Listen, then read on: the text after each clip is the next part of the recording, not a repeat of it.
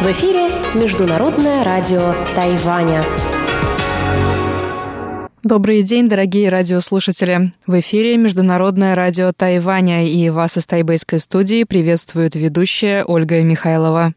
Сегодня вторник, 6 апреля, и мы начинаем нашу ежедневную программу вещания. Сегодня в эфире получасовой программы передач вы услышите выпуск последних новостей, передачу «Панораму культурной жизни» с Анной Бабковой и рубрику «Учим китайский» с Лилией У. Часовую программу продолжит передача «Нота классики» с Юной Чень и повтор воскресного почтового ящика, который на этой неделе провела для вас я. Напоминаю, что слушать нас можно на коротких волнах на частоте 9490 кГц с 11 до 12 UTC и на частоте 5900 кГц с 17 до 17.30 UTC. Нас также можно слушать и на сайте по адресу ru.rti.org.tw и также вы можете это сделать и в мобильном приложении RTI2Go, которое можно скачать бесплатно в магазинах мобильных приложений Apple Store и Google Play. А теперь к последним новостям. Национальная комиссия по транспортной безопасности опубликовала 5 апреля новые подробности расследования крушения поезда номер 408 Тарока Экспресс. По заключению комиссии, автокран, с которым столкнулся поезд, скатился на рельсы за 5-7 минут до аварии. По сообщению комиссии, к моменту, когда автокран оказался в зоне видимости поезда, между машинами оставалось 200 метров. У машиниста было около 10 секунд на остановку поезда, но этого оказалось недостаточно для того, чтобы предотвратить столкновение. Поезд шел со скоростью 100 км в час и имел в своем составе 8 вагонов. По сообщениям комиссии, если бы столкновение произошло на открытом пространстве, поезд, вероятно, продолжил бы движение, отбросив автокран с рельсов. Трагическим фактором стала непосредственная близость тоннеля к месту аварии. Первый вагон поезда зацепил платформу автокрана и увлек ее в тоннель. Платформа ударилась о стену тоннеля, что сместило траекторию движения состава и привело к крушению поезда. Скоростной поезд номер 408 Тарока Экспресс сошел с рельса 2 апреля в восточном уезде Хуалянь.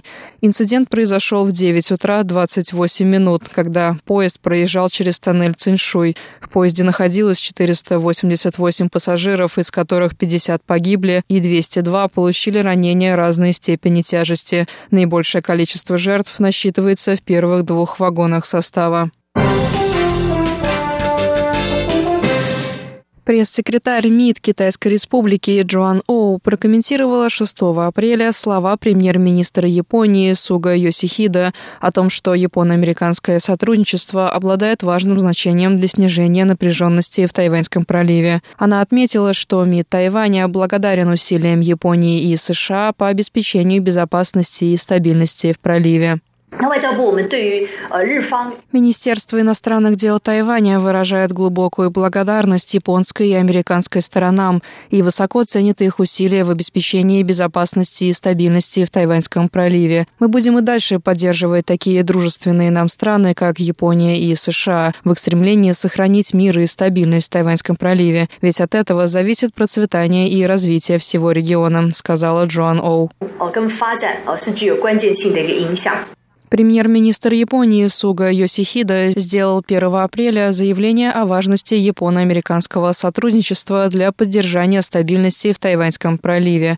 Отвечая на вопрос о четырехстороннем диалоге по безопасности, недавно завершившемся в Японии, премьер-министр сказал, что от стабильности в Тайваньском проливе зависит сохранение лидирующей позиции США в мире. Суга Йосихида также выразил надежду, что Японии удастся разработать закон, подобный закону об отношениях с Тайванем, который на данный момент регулирует отношения между Тайванем и США. Он отметил, что Япония будет и дальше стремиться оказывать поддержку и защищать демократический строй Тайваня.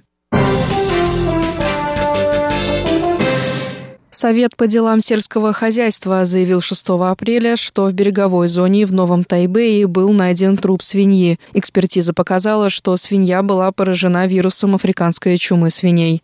Заместитель представителя Совета Хуан Дин Чен рассказал, что пока не ясно, как свинья попала на остров. В Совете не исключают, что труп свиньи могло принести течением через Тайваньский пролив. Хуан Динчень отметил, что в ближайших хозяйствах выращивают черных свиней, в то время как мертвая особь относится к породе крупных белых свиней. Более того, экспертиза показала, что штамм вируса полностью совпадает со штаммом, распространенным в Китае. Сейчас ведется проверка прибрежных скотоводческих хозяйств, и у других особей заболевания пока не выявлено. Существуют две версии того, как свинья могла оказаться в береговой зоне Тайваня. Во-первых, ее могло принести течением из Китая. Во-вторых, от трупа могли избавиться фермеры с острова. Мы не можем исключать ни одной из версий. Тем не менее, результаты экспертизы показали, что штамм вируса полностью совпадает с тем, что распространен на материке, сказал Хуан Цзиньчень. 大陆的这一个病毒的核酸可以说是一百都是一样的。 Вирус африканской чумы свиней не опасен для человека, но смертелен для диких и домашних свиней. На сегодняшний день от вируса не существует вакцины. В случае начала эпидемии вируса на тайваньских фермах Тайваню придется прекратить экспорт свинины. На острове уже начали вводиться противоэпидемические меры на случай распространения заболевания. Представитель Центрального противоэпидемического командного пункта Тайваня Джоан Женсян заявил 6 апреля, что в план вакцинации медицинских работников, возможно, будут внесены изменения. Он отметил, что из-за недоверия медицинского персонала к прививке компании AstraZeneca темпы вакцинирования пока что недостаточно высокие. Он рассказал, что 8 апреля противоэпидемический пункт объявит решение о начале вакцинирования работников второй и третьей линий. Сейчас количество медицинских работников, привитых Оксфордской вакциной AstraZeneca, достигло 17 245 человек. За последние выходные было привито 167 человек. Ни у кого не было выявлено побочных эффектов. План ограничения подачи воды в жилые дома в центральных частях Тайваня вступил в силу 6 апреля. Согласно новым ограничениям, домохозяйства в уездах Мяули и Тайджун будут снабжаться водой только 5 дней в неделю. Согласно плану сокращения водоснабжения, уезды Тайдун и Мяули будут разделены на два района, в каждом из которых вода в жилых домах будет отключаться поочередно в начале, середине или конце недели. Данная мера затронет около миллиона человек и поможет сократить потребление воды в центральных уездах острова на 15%. Под ограничения не попадают научные центры и производственные предприятия. На этом новости четверга 6 апреля подошли к концу. Для вас их провела и подготовила ведущая Ольга Михайловна.